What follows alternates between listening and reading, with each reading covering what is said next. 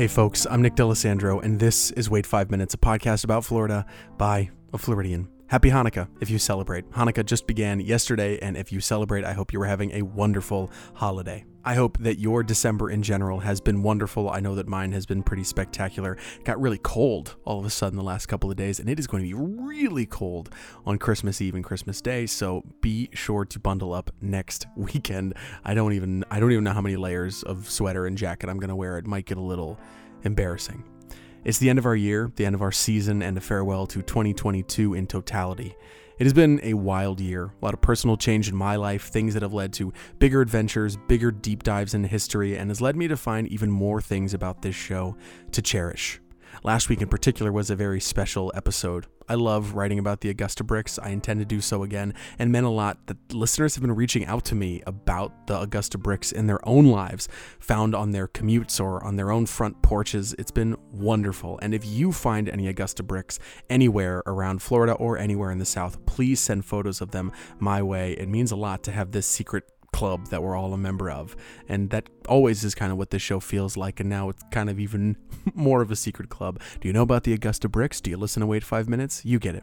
I just hope that we can keep stumbling upon these bricks as a special little WFM community, which is why I want to tell you about the exact thing I came here to tell you about this week St. Augustine. I visited last weekend for the holidays. It has been a busy year for me. Very, very busy. Did I mention that I contributed to a book that came out this year? It was a crazy year. So, unfortunately, I didn't get a chance to get all of the guests from this season together to tell me stories about what the holidays mean to them. I'm sure you're feeling a bit of this yourself right now. We spent the last two holidays in a various degree of quarantine. 2020 was certainly quarantined, and even 2021. The world was still getting its feet under it again. And though we aren't out of the woods yet, we have a lot of trouble on our minds. It, feels like this year has been figuring out how to live again. How to make lunch plans, how to take long flights, how to go to concerts or organize family gatherings or make space for hikes or maintain a reading list. It's been hard to figure out how to do everyday life again. It was all much easier for me, at least, when I was sitting on my butt writing the show and figuring out all the big ideas that I had. But life gets hectic and plans fill your days, and it's not so easy to find your old guests in the everyday movements of life. It's alright. One of the best songs this time of year has a line that I'm always fond of. Someday soon we all will be together if the fates allow. So next year, when the routine of the everyday has finally settled back into my bones, we'll have a right, proper holiday extravaganza. I'll get people from this year, I'll get people from next year. I promise you, we'll hell, we'll make two holiday episodes next year. but instead of a usual guest filled episode, I thought we could end this year with my family. Thought we could spend this holiday episode just talking. I'd like to tell you some stories about what I saw in St. Augustine and introduce you to some members of my family, notably my grandmother, my nana, and my father, David. We went to St. Augustine a little over a week ago for a holiday adventure, and we wound up, perhaps, biting off more than we could chew. I brought my microphone along so I could share some of the sounds of winter in the nation's oldest city and share with you all the lovely things we spotted along those old Spanish streets. That sounded a lot better in my head. My grandmother, my nana, is a, a bit of a personality, as you're soon about to hear. She is a personality, and she listens to this show, and she's probably going to yell at me for the way that uh, I'm talking about her in this episode. But please know there would be no show without her in the first place. So here is a little bit of my grandmother and my dad. You'll hear them throughout the episode as we explore the city and crack up about the various things that we found. I just want ambiance. You want ambiance? oh, is that your microphone? well, I'll give you ambiance. left. The Christmas leave. regatta. No, no, no, don't say it. We just got Regatta? here. You better buy me a winter stop coat. Yelling. Stop. Blanket. Wait, oh, Maxwell, am I kidding? She's not going to leave the house next. Are you It's not that this? cold. Yes. Are you recording this? She's not going to leave the house. it's not that cold. no, but next weekend, watch. She's not going to leave the house because It's it's too gonna be- cold. 37 is the low. That's like Monday high. night. You guys want to cross the street? St. Augustine has an annual event called Night of Lights. If you've never been, it's beautiful, but it's also total and complete chaos. It's a fairly simple event. All of the buildings along the main drag of St. Augustine facing the water cover their storefronts in beautiful white lights. All over the city, buildings illuminate with that golden light, and people flock from all over to stand in the glow. Now, me, I'm more of a colored light fan. There are no white lights on the exterior of my home, but for some reason, the white lights at St. Augustine can't help but be mesmerizing. They're just lovely, and they illuminate the whole city in their glow. The event itself started in 1993 as a means to boost a slow tourism season during November and December in St. Augustine. Apparently, before then, when winter rolled around, the shops of St. Augustine would just close up for the cold months. Apparently, tourism was a little stronger further south than in the old city, but leaders in town realized that there was money to be had in the holiday weeks, so the Night of Lights was the solution. It clearly worked, and businesses would notice reservations piling up and hotel rooms booking all the way as the event approached reading quotes from business people in the St. Augustine record really illuminates, pun intended, how important this event is for St. Augustine. Dave Chatterton is the owner of Old Town Trolley Tours, and in this article by Colleen Jones in the record, he says, quote, Most people working in tourism had to find second jobs to support themselves and their families during this time. Night of Lights has provided year-round economic stability for many St. Johns County residents and businesses, end quote. For a town that already has so much to offer, this event brought them into a new success that has allowed the winters to be a little less dark and that was visible to us on the ground as well. We were there around 2 o'clock, a cloudy, overcast sky making it a little bit darker, but it was still very much daytime. We kept passing parking garages and parking lots with signs noting that they were all full. We finally got parked and onto the street, and restaurants were just turning us away. There was nowhere for us to eat. We finally got a seat at Harry's, a great seafood place, but uh, it was a bit stressful. Everybody and their mother was wandering the streets of St. Augustine, so it was festive and buzzing, but also a bit intense. The holidays at their finest, I think but it was in Harry's that my father caught half of a conversation. He heard something about a boat parade. Now, if you've lived in Florida, you know what a boat parade is, and if you're lucky, you've seen one with your own two eyes. Up until this weekend, I had not. If you have not, in its simplest terms, a boat parade is when a bunch of boats in the area of various shapes and designs cover their ships in beautiful sparkling lights to some degree, then line up and go drifting by onlookers on the shore. The decorations range from elaborate to simple, over the top, exquisite things to one boat I saw this weekend that was basically just a skiff with a tree on it. It's typical Florida, ostentatious, colorful, idiosyncratic, and silly. Various cities around Florida all do it in their own ways. Easily the most famous is the Winter Boat Parade in Fort Lauderdale. It's like a whole thing. It's more than just a bunch of boats, it's like a whole festival. It's crazy. It's 12 miles with the whole area dedicated to the parade. There are seats like bleachers for onlookers to sit on. It is an ordeal. Maybe we'll pay it a visit for some holiday. But I'd bet you'd be unsurprised to learn that there's more of a history to these boat parades than you might realize. You listen to this show, there's always a little more history in everything. Well, there's this concept called Christmas ships, and the first Christmas ship started up in Chicago. A family called the Schuenemann brothers, I think that's how you say the name Schuenemann, they sold Christmas trees. It was their busiest time of year every winter. The brothers, named August and Herman, made a name for themselves as Christmas tree merchants by 1895, only for August to be lost in a storm. But Herman continued to sell the Christmas trees from the deck of his ship, and the arrival of the trees became an annual tradition, even as Herman moved on from the business. His original massive Christmas ships sank anyway, but the idea remained. Christmas ships continued to be a trish. Christmas ships con- Christmas ships. This could be a tongue twister. Christmas ships continued to be a tradition. Na- Christmas ships continue to be a tradition nationwide. That's a hard sentence. I'm leaving that in. That's a hard sentence that I wrote for myself. Bringing Christmas trees on ships uh, along rivers or waterways was still a part of life, but by the time the mid 20th century came around, Christmas ships were no longer delivering the essentials of a holiday season. But the idea of ships being a part of the tradition clearly stuck around. As early as 1954, Portland, Oregon has held an entire festival dedicated to the Christmas ships, and their parade isn't just one day. It's like several days over the course of the entire month of December. The photos of it make it look magical.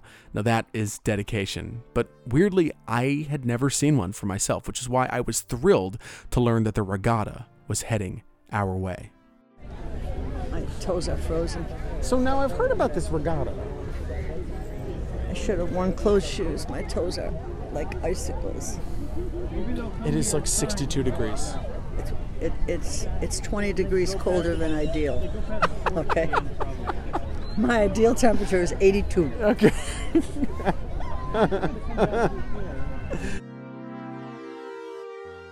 To start off the boat parade in St. Augustine, the Castillo de San Marcos fired off several cannon blasts, which was thrilling. We stood on the wall right near the Castillo, and people gathered on the grass around the old fort. It looked beautiful in the Christmas lights. The first ship, and perhaps the best, was a sailing boat with a person dressed as Santa Claus standing on the top deck with a string of lights in his hand. He would send a wave down the lights like he was mushing, like mushing horses, to mush Santa's reindeer, except it wasn't reindeer, they were instead multicolored seahorses. He's, he's mulling around. That's pretty cool. There's a guy. I don't know how they have lights that can move like that. Yeah, I know. It's like reindeer.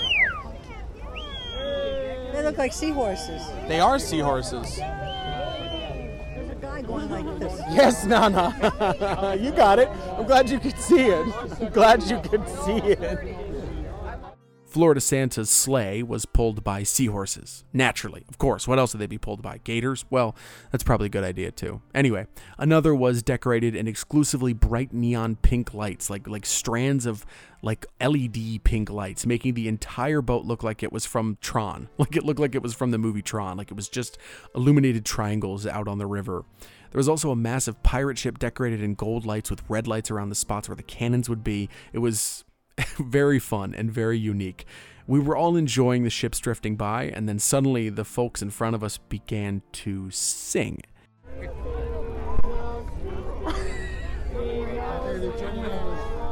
They're coming at us.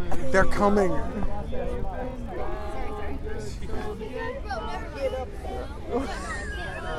Now, I have no problem with people getting in the holiday spirit in their own way. It was just very sudden, and if I'm being honest with you, it was a bit off key. Not the best singing I've heard, no disrespect, but it left my Nana and I quietly giggling behind our hands at the overeager folks suddenly caroling along Matanzas Bay. But it brought to mind one of my favorite carols White Christmas. It's an odd song for a Floridian to love, but the movie is one of my favorites. And you know, the movie starts in Florida. The hotel is called The Florida. I think I say that every holiday special, or maybe I think about saying it every holiday special, but the movie begins in Florida, and boy, that makes me happy every year. It is arguably the greatest lyric in all of the holiday music canon in the song White Christmas. I'll tell you what that line is at the end of the episode. But White Christmas was actually first written 80 years ago exactly. It was first written in 1942, making this year the anniversary. It was written by one of the greatest songwriters in our nation's history, the absolutely marvelous Irving Berlin. In 1942, Irving wrote the song White Christmas for a movie, not the movie White Christmas, but for a far lesser movie called Holiday Inn. I'm not exactly a fan of that flick but it brought us White Christmas in 1942. They were expecting other songs from that movie to be successful, but White Christmas was the one that blew up the radio charts. People loved it. It was the middle of the Second World War, and at the time of its release, the nation was overloaded with war songs songs about beating the other guy, patriotic songs, and, and things that were all focused on the hardest thing that was going on around them. White Christmas was loving and joyful, a wish for good times. A writer for the Chicago Times, Carl Sandburg, wrote the following quote, When we sing that, we don't hate anybody. And there are things we love that we're going to have sometime if the breaks are not too bad against us. Way down under this latest hit of his, Irving Berlin catches us where we love peace. End quote. We don't know where that song was originally written. The climate should matter. It could have been out in Los Angeles or at Berlin's home in New York. Some even say it was written in Phoenix, Arizona, but all my research points that nobody really knows and we probably never will. All we know is that there is an often ignored opening verse to the song, an opening that I have heard a lot in my life. And here are the Carpenters singing that intro. If you've never heard it, I'm glad to introduce it to you now. The sun is shining,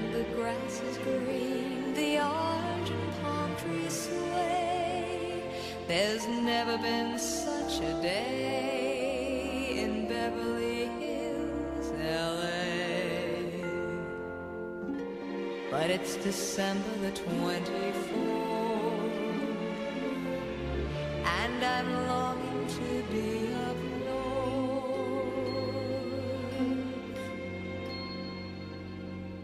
I'm But here's a fun thing. When I was a kid, I've always wanted to talk about this on the show because I thought that other people knew this, but I actually recently learned that Maybe it's just me. If you've heard this variation on the White Christmas intro, please reach out to me. WFMPod Instagram, WFMPod Facebook, WFMPod at gmail.com. If you've heard this, please let me know. When I was a kid in Altamonte Springs, Florida, a small suburb in Seminole County, it's where I grew up, it's where I spent most of my life. A singer at an annual performance that we went to in my town would always change the lyrics in that intro. Instead of Beverly Hills, LA, she would say in Altamonte Springs, FLA. Get it? So for a long time, I didn't know the Beverly Hills intro. The only intro I knew was Altamonte Springs FLA. I, I, and I certainly wasn't dreaming of a white Christmas as a kid. I'm not longing to be up north. I still am not. I'd rather be sweating in a sweater in St. Augustine watching shiny boats and listening to off key carols near a centuries old Spanish fort. That's my business. but for me, there's nothing better than changing the lyrics of a song about snow and making them about Florida. So if you've heard that version at some point in your life, please let me know I'm not alone out here. So, whether your Christmas is green or white, whether you're celebrating by land or by sea, whether you're in our ancient city or snuggled into your own apartment, whether you're in Florida or not, I hope that this season is treating you kindly. I hope that whatever darkness is around us as the nights get longer doesn't feel too dark to you. I hope you have relatives as strange and funny as my relatives, whether they're blood relatives or found family. I hope you get some rest. I'm sure you deserve it. I hope the nights aren't long, and I hope you enter the new year ready for whatever comes next. I cannot wait for the stories that I've got planned for us to share next year. I've already got basically the entire year planned out. I'm going to get ahead of it. You're going to love it. It's going to be a treat. But it's time for me to take a break. It's been a busy year, so I'm going to spend the next few weeks with my loved ones, and we will emerge from the darkest time of the year together, as we always do in the spring. Which reminds me, I promised you that I would tell you my favorite lyric my favorite holiday lyric, maybe completely, maybe the lyric that always comes back to me. It's the exact sentiment I want to leave you with tonight. So I'll let the Carpenters sing it for you, but I- will just say it as a statement. May your days be merry and bright. May your days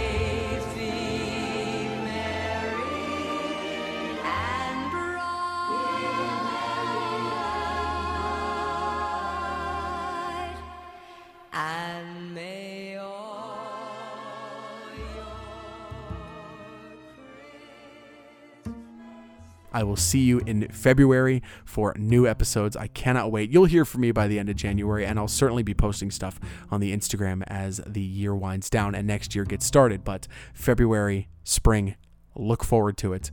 Oh, and by the way, you might be a little late on it now, but uh, if you're looking for a last minute gift, something you can say, I ordered it and it'll be here soon. If you're looking for a good gift, that book I talked about, it's called Florida. It was published by A24, and some of my writing is in it, and some writing from friends of the show are in it as well.